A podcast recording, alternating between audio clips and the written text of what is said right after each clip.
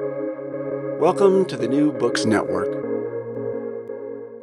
Welcome to another rebroadcast from the RTB archives.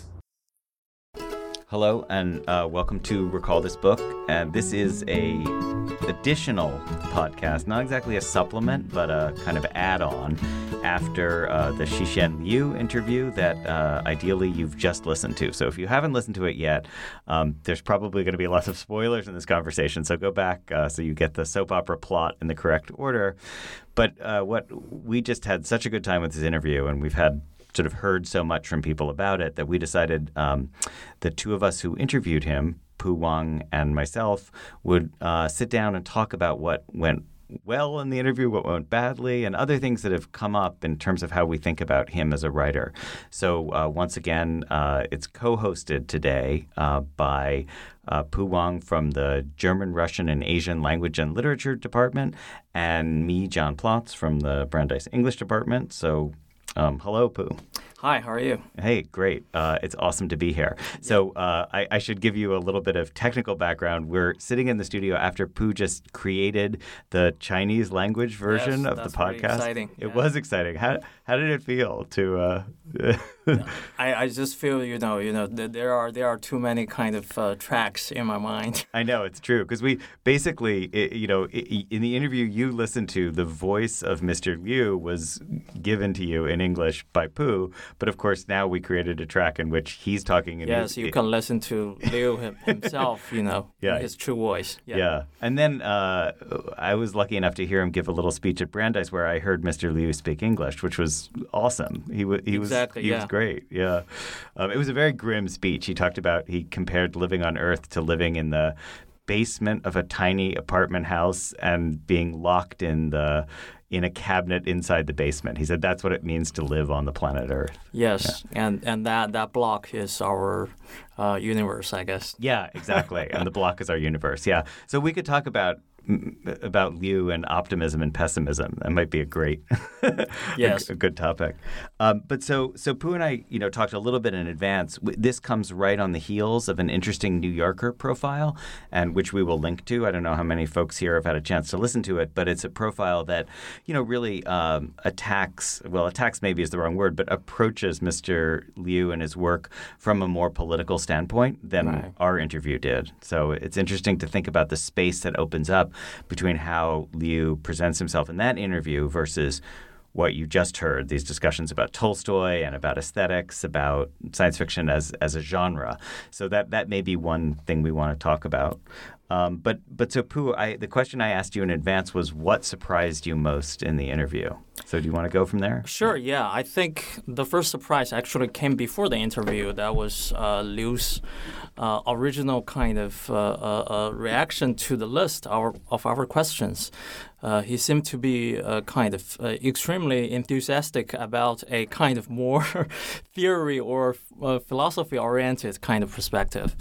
and I guess you know we, we try to to host our interview as kind of not only as professors but also as big fans of sci-fi. Yeah. But still, he he found our questions uh, philosophical. Right. For good or bad reasons. For me, number one most surprising was his discussion of Tolstoy, which I hope we'll get to. Right, exactly. But, but number two was the point about uh, uh, science fiction being closer to philosophy exactly, than yes. science. Yeah, and that was yeah. So tell me tell me your thoughts about that. Yeah. You know that that that is really striking. Uh, uh, both the the, the, the, the comment on uh, uh on Tolstoy's huge influence on him. Yeah. And he wants to emphasize that oh, it's not only because uh, uh, socialist China had a big fascination and connection with Russian literature. Right. he thought it was also because of his own personality. There is just that affinity with a right. realist, historical novelist. Yes. Who's also very philosophical. Yeah. Uh, uh, morally philosophical in many ways. Yeah, yeah, yeah. No, I totally agree with that point. I really liked the distinction he made. And you know, it's interesting. I've been reading this book uh, by Slezkine, House of Revolution. Do you know this book about? No. It's about. It's essentially a, a history of the early years of the Soviet. I see. you, you know the the the Union, the revolution, right up through the purges. But it, it talks a lot about the canonical authors who were popular in the early years of the revolution. Mm-hmm. And Slezkine actually makes a point very much like uh, Liu made, which was it, it, sure, you could align. If you want, you could align writers like Tolstoy and Dostoevsky with uh, a, a, a socialist past, you could try to make them line up. But fundamentally, that wasn't what was going on. Like there was a, there was right, a level of attachment to them that was Exactly, not yes. Mm-hmm. explicable just ideologically, and and that really came through. And I agree with what you're saying about Tolstoy and realism. But I think the other thing that came through was the point about world building, which I think is Right, a, is a, it's a really important way to think about science fiction's relationship to realism because obviously you could say, oh, well, in a realist novel like, say, War and Peace, you don't have to bur- build a world because it's our real world. But but we all know that that isn't how novel writing actually works. Exactly, like the, yes. the constituting of the reality, the atomic piling up of the details is a huge part of, of even right. realist that's, fiction. That's, that's a kind of reconstruction of the whole historical world. Yeah. Exactly. Yeah. I would, and what did you think about his uh, story about his own relationship to science fiction growing up? I found that incredibly moving, actually. Exactly. Yes. Uh, I mean, uh, I I'm not super surprised by that, but you know, thinking of uh, the, a young boy, you know, getting books uh, from underneath uh, uh, uh, um, his father's uh, bed, reading the, the the socialist translations of the the, the sci-fi classics. Against the twilight of uh, the cultural Cultural revolution. revolution, yeah, right? That yeah. was really interesting. Yeah. Yeah. And then, if I understood his point, the point was that there was then a kind of coming out into sunlight, right? Like the Exactly, first yeah. generation of readers who could actually Yeah, I th- celebrate. Yeah, I think his point is that uh, if you look at certain kind of uh, science fiction, uh, uh, yes, there has been a kind of a continuous tradition in modern Chinese literature of writing and reading science fiction. But people do not see, people didn't see science fiction as an independent, uh, autonomous genre. Uh, they, they just uh, uh, consider it uh, uh, in a less self conscious way. But he considered himself as belonging to the first generation of self-conscious fan of sci-fi. That's that's really interesting. Yeah, totally interesting. And it does go to something that, Pu, you and I talked a little bit about, but I think it, it is being explored nowadays, which is to think about how strong an analogy you would make between the current generation of Chinese Right. science fiction and the golden age of American sci fi, right? Exactly, Like the- yes. That way in which, because as we all know, like Asimov was part of those early fan communities and then turned into, well, here in Boston, he became a, a novelist. But, um, you know, that way in which uh, there's so many things that you could look at as analogous technological optimism, Right. a, a moment of world, also, you know, in terms of the standing on the world stage, being Yeah, very global high, rise, yeah. global rise, exactly. So, yeah, what do you think about that? Do you think that? I think you know. Uh, Liu Cixin, uh, as a fan of uh, uh, uh, sci-fi, never enjoyed that kind of subculture. But he himself created a following of that Right. subculture. Yeah, yeah, Right yeah. now, uh, uh, uh, Liu fans, of course, uh, back in China, uh, have become a community. Uh, they use uh, uh, the up-to-date uh, uh, uh, uh, social media uh, tools to to communicate with each other, uh, Yeah. exchanging their ideas uh, uh, about uh, how to uh, uh, prompt Liu Cixin to write the next That's masterpiece. interesting. yeah. And we have to assume, presumably, there's going to be, as with people like Asimov, there's going to be a whole new generation of writers coming up who were not going to be imitators of him, but were basically formed by the possibilities that he made visible. Right? Yes, Yeah. yes. I think a lot of uh, you know uh, uh, younger generations uh, uh, writers uh, see him as someone who opened the door for uh, uh, uh, even younger uh, uh, writers of Chinese sci-fi. Yeah, that's really interesting. Can we actually use that to?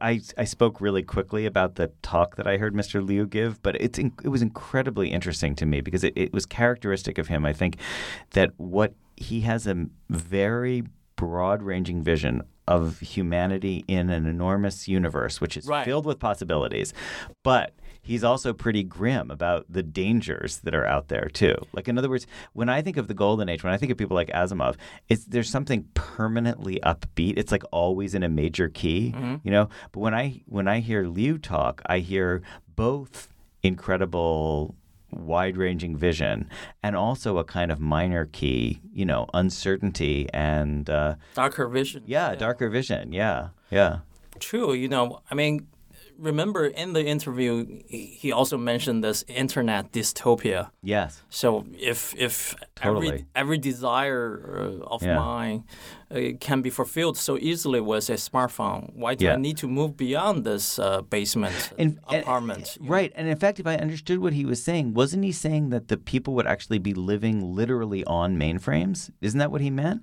That they were living on, in other words, they would be uh, computed beings. Exactly. Yeah. Yeah. So basically, the ecology of this Earth Yeah. will be back to pre-human Yeah. conditions. Yeah, yeah, we don't need to to pollute Right. anything anymore. Right. Yeah, yeah, yeah.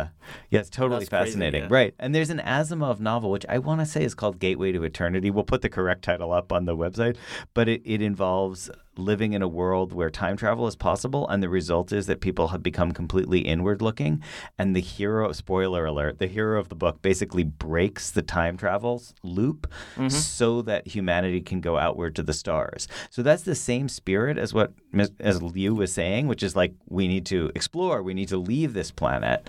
But with Asimov, it's just like hurrah. Whereas with Liu, I thought, oh no, he he doesn't think we're going to manage it. Actually, Right. I think you know if we take uh, the three body uh, uh, problem trilogy into account, yeah, yeah, then it's great to have uh, interstellar travels, yeah. but it doesn't lead us to any better place. Actually, it comes with huge risk. Right. So yeah, and for those of you who haven't read the, we'll try not to give away the vital details of the novel, but there is a reason. Like the this title of the second volume, "The Dark Forest," is that the same in Exactly, Chinese? yeah. Yeah. So the implications of the Dark Forest are very dire in terms of that notion of like, hurrah, hurrah, hey everybody, we're here. Yeah, Oh, wait a yeah. second, we just told everybody we're here. Yeah, and Yeah. we can be we can be even uh, uh, reduced in our uh, dimen- dimensionality. Right. Uh, Yeah. If if a kind of higher civilization uh, eventually figure out how to deal with it, and and and I think that's also the power of uh, of uh, fiction of novelistic scale. There's no kind of uh, finite uh, uh, solutions Yes. or answers to, to questions raised. Yeah, totally. I'm really glad you mentioned the word scale here Yeah. because it does. One of the connections I was thinking about is I, I often think about science fiction's relationship to naturalism, Mm-hmm. and at the if you read only one page of of Liu's. Uh, three body problem. I recommend the introduction, or maybe it's the afterword, where he talks about scale, how Mm-hmm. he's fascinated by scale. That he said even as a kid he realized he could conceive of things on a vaster yes. scale than other people could. Yeah. So one of the ways I try to describe Three Body Problem, the trilogy, to, to colleagues or friends I'm trying to persuade to read it, is to say that whenever you think you've mastered the plane of the novel, Right. it turns out it's rotated, that there's another Right. dimension you haven't seen. So the novel itself performs that act of kind of rotation. Yeah, yeah. know? And also for me, the, the, the really exciting part, uh, even though I, I, I sometimes find disagreements with uh, Liu's approach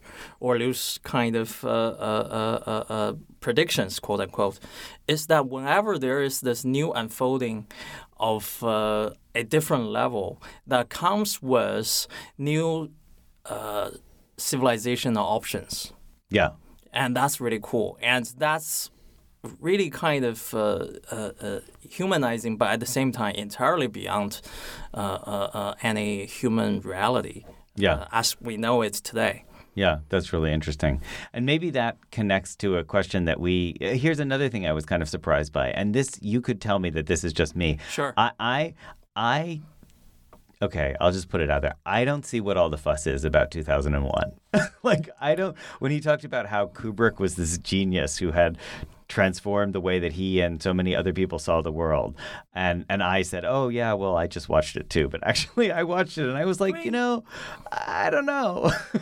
yeah, I mean, I think Liu made a big deal of it. Yeah. He said it, it, they, they, it was just like a kind of clan. It's like a tribe, you know. Yeah. You, you need to have initiation into yeah, that. th- I take that point. It's like, I, it's- you know, yeah. I, I totally understand. You know, Yeah. that the, the film is just a film. Yeah. Yeah, yeah. So, so I was thinking about what he said about. I mean, you know, how would you unpack what he was saying about the different genres? First of all, I thir- I think it's clear that he wasn't saying he himself would prefer to be a filmmaker. I mean, he's happy Right, exactly, as yeah. a novelist. But yeah, you know, science fiction is one of those genres, or maybe we want to call it one of those modes, that what's going on in the visual sphere is often as interesting as what's going on on, on the page. I mean, there's been some very important sci-fi movies. Right. Um, do, what do you, you know? Do you think he was saying? Was he saying the, that the the film is the science fiction of the future, or I think you know what he said really goes against my instinct as a literary scholar. Yeah, we, we have me this, too. uh, we have this deep faith in the Yeah. medium of uh, language, Yeah. not to say the the, the, the ontology of language. Yeah. But I think he he wants to be a writer. He wants to work with language and words yeah, but he doesn't see any problem of uh, uh, having a future of sci-fi in yeah, cinema theaters. yeah, yeah, yeah. And uh, even And, though and also, to be fair, sci-fi has a past in cinema as well. Like in other words, Voyage to the Moon, Uh, um, uh, Metropolis. I mean, in other words, it's like as old as the film. Like sci-fi has been there for a long time. Yeah. yeah, but he doesn't, you know, uh, he doesn't. He he believe. It seems to me he believes that if the money is there, if the financial Yeah. conditions are favorable, if the technological industrial conditions are there, we can make really great sci-fi Yeah. blockbusters. Even though he don't want to be, he doesn't he doesn't Yeah. want to be part of it. yeah. So speaking of which, have you seen Wandering Earth? The Yeah, film? I saw it. You know, Yeah. I, I contributed to its uh, uh, box office by going to the only uh, uh, uh, uh, cinema theater that aired it. In- Fenway, in- right? Yeah, yeah, yeah. Me too. Yeah. Yeah. yeah, yeah. I know. It was it was a lonely, lonely voyage. Yeah, exactly, Yeah. I know. So what? Let's talk about it. What did you think? And have you read the story too? Yeah, Yeah. I, I read the story, you know, in a really kind of fast, Yeah. you know, kind of cursory Yeah, yeah. Me, me too. Yeah. I think you know. Still, you know, he, he said so many great things about the the, the power of uh, visual uh, kind of visuality, but I see a lot, you know, totally missing in the cinematic. It's true. Like the nature, right? The nature of the political struggle in the story, which you briefly alluded to, between the people who want essentially to take the whole Earth out of orbit and and sail away from the sun, versus the people who just want to abandon Earth. Right. That's really interesting. There's all of this kind of mass suicides. There's Yeah, and but uh, that, that's actually pretty yeah. uh, Tolstoyan uh, in Yeah. many ways. It's historical, uh, novelistic kind of stuff. What I wanted to, as a way of kind of getting at to politics, I wanted to ask if you shared my feeling that the movie was much more nationalistic than the story. I think so. And Yeah. o- of course, uh, I, I do not see it entirely from the, uh, the the ideological perspective. I think you know, this movie was uh, the first uh, attempt of making a Chinese blockbuster. Right. They wanted to really pitch it toward Chinese audience in mainland China. Yes. So it was for me much It was released on Chinese New Year, wasn't it? Yes, and there were like lines about a new year. Or yeah, it's in the yeah, film, exactly. It's a it, it's a basic basically for me it's a it's market strategy, Yeah. but it definitely speaks to uh, uh, uh, this kind of uh, nationalist uh, uh, sentiment. Uh, nationalist pride that is currently uh, shared by so many uh, mainland Chinese citizens in the age of so-called China's global Hmm. rise. I mean, I might be completely off base here, but I thought in some ways it was a response to Independence Day, the American, you know, blockbuster fighting off Mm-hmm. Sure, the yeah. alien invasion, and that's like a July Fourth movie, and all the heroes are American, and I did think there was a kind of tit for tat quality here. Yeah, It's like- exactly. I think eventually that becomes a kind of. Uh, uh, on the, on the one hand, uh, some people would say, "Oh, this is a U.S.-China competition uh, uh, uh, of uh, of uh, sci-fi blockbusters." Yeah. But on the other hand, you see this mirror image. That is Yeah. uh, basically they, they have the s- same structure. The only difference is that that's U.S. Nationalism, and Yeah. here we have Chinese Right. nationalism. Yeah, yeah, yeah. Yeah, So speaking of which, maybe that's a good time to talk briefly about the New Yorker profile. Sure, Can you, yeah. Yeah. Just tell me, will you like tell our readers about it, or tell us your thoughts about it? or- Yeah, I think you know Listeners, um, not readers. Sorry. this profile, you know, actually got a wide distribution not only here, you know, it's from New Yorker, Yeah. so it's it's pretty big. But it also uh, uh, it was also uh, uh, widely read uh, uh, back in China. Yeah. Both in China, both in English, the original English, and in the, in, in, in, in the translated form online. Yeah. So I think uh, in in in this kind of conversation between a staff writer of New Yorker and uh, Liu, Yeah. the whole conversation about sci-fi turns into the the realm of politics, and especially uh, uh, uh, today's Chinese uh, uh, politics. Yeah. But of course, this is not only Chinese domestic politics, but but about China's role uh, uh, on the global scale, Yeah. especially as China uh, uh, being a kind of uh, uh, non-democratic uh, uh, uh, regime. Yeah. But a very important player of international community Yeah. and global market. Yeah. So uh, I think uh, this is my reaction to to to to, to this uh, uh, profile is that Liu seems to be uh, far less prepared Yeah. uh, uh, uh, uh, for those questions. Right. She Where- didn't. She didn't write the philosophical questions in r- advance. r- Yeah. right, and and it's it's it's a little bit amusing to to to, to me because he seems to be so eager to talk about uh, philosophy and physics with yeah. us. Yeah. Yeah. so yeah. that's that's something uh, really interesting. And my, my second point is that uh, I I just feel you know uh, it is totally absolutely uh, uh, uh, feasible to uh, raise a lot of uh, political questions by reading Liu's work, by interviewing Liu uh, uh, in person.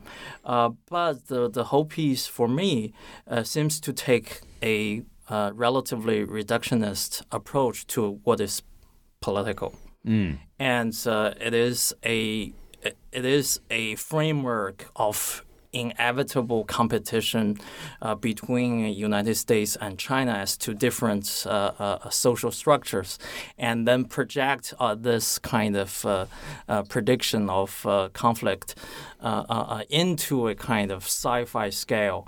And Yeah. I think uh, people like to talk that way, but I don't want to read uh, uh, uh, the rise of Chinese uh, science fiction literature as the next arena of U.S. Yes. Chinese trade Yes. war. I guess. Yeah, that's a that's a great way of thinking about Yeah. it. Let's hope not. Can I ask, like, on a kind of practical level, presumably, ev- Chinese into public intellectuals, including writers, who who face conversations in the West or have interviews in the West, and you, you can think about lots of people who've you know made a name for themselves. They they have to know that this sort of question is coming. And do you think he was? I- mean, the the man we met didn't seem like somebody who you know he's not a diplomat. He didn't seem Right. like Richard. Holbrooke or or, or, or, Metternich or something. Right. That's He- true. he He's- didn't- yeah, he- yeah. He's, he's not. He's not equipped with uh, uh, uh, good answers for. Uh, uh, uh, Xinjiang questions. Yes, or- or- exactly. or- that that was or- where it came to. You're talking about like the Uyghur stuff, stuff. the, the, or the- yeah, the, the, the, demo- democracy questions and so on and so forth. yeah, I think uh, for a lot of Chinese uh, uh, intellectuals and writers from the humanistic backgrounds, yeah, uh, it doesn't matter uh, what kind of uh, uh, ideological uh, uh, uh, leanings they have. They seem to have a kind of very ready-made ideological responses to the, this kind of questions. right, But Liu doesn't belong to that yeah, uh, uh, community. Yeah. And that's really uh, uh, uh, interesting to- yeah. to, to, watch. To me, it, it may be that he produced something that was like what he thought would be like the politically expedient response, but it just felt like, uh, yeah, it didn't feel managed in a way. What he had to say. I mean, it's also because he's he's not in, much interested in in his uh, public image, yeah. and he's not ready for that, or he's Yeah. not. Does, so But- does, You, you know, it, it- it's the same back in China.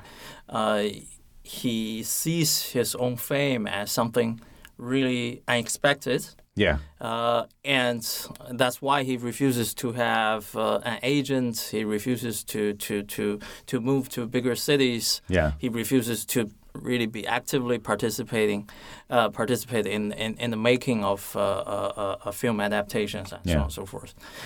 So it's it's he's just a different kind of Yeah. uh, writers, uh, and it's for me it's. Uh, I don't know whether he wants to transform into a kind of more uh, sophisticated uh, uh, uh, uh, intellectual voice, or he would just uh, shy off, uh, shy from this kind of uh, uh, uh, interactions in the future. Yeah. to me, like one of the most fascinating things he's ever said remains like somebody asked him, you know, apropos of how much Obama likes his Mm-hmm. novels, you know, if you had a chance to speak to a series of world leaders, what would what would you say to them?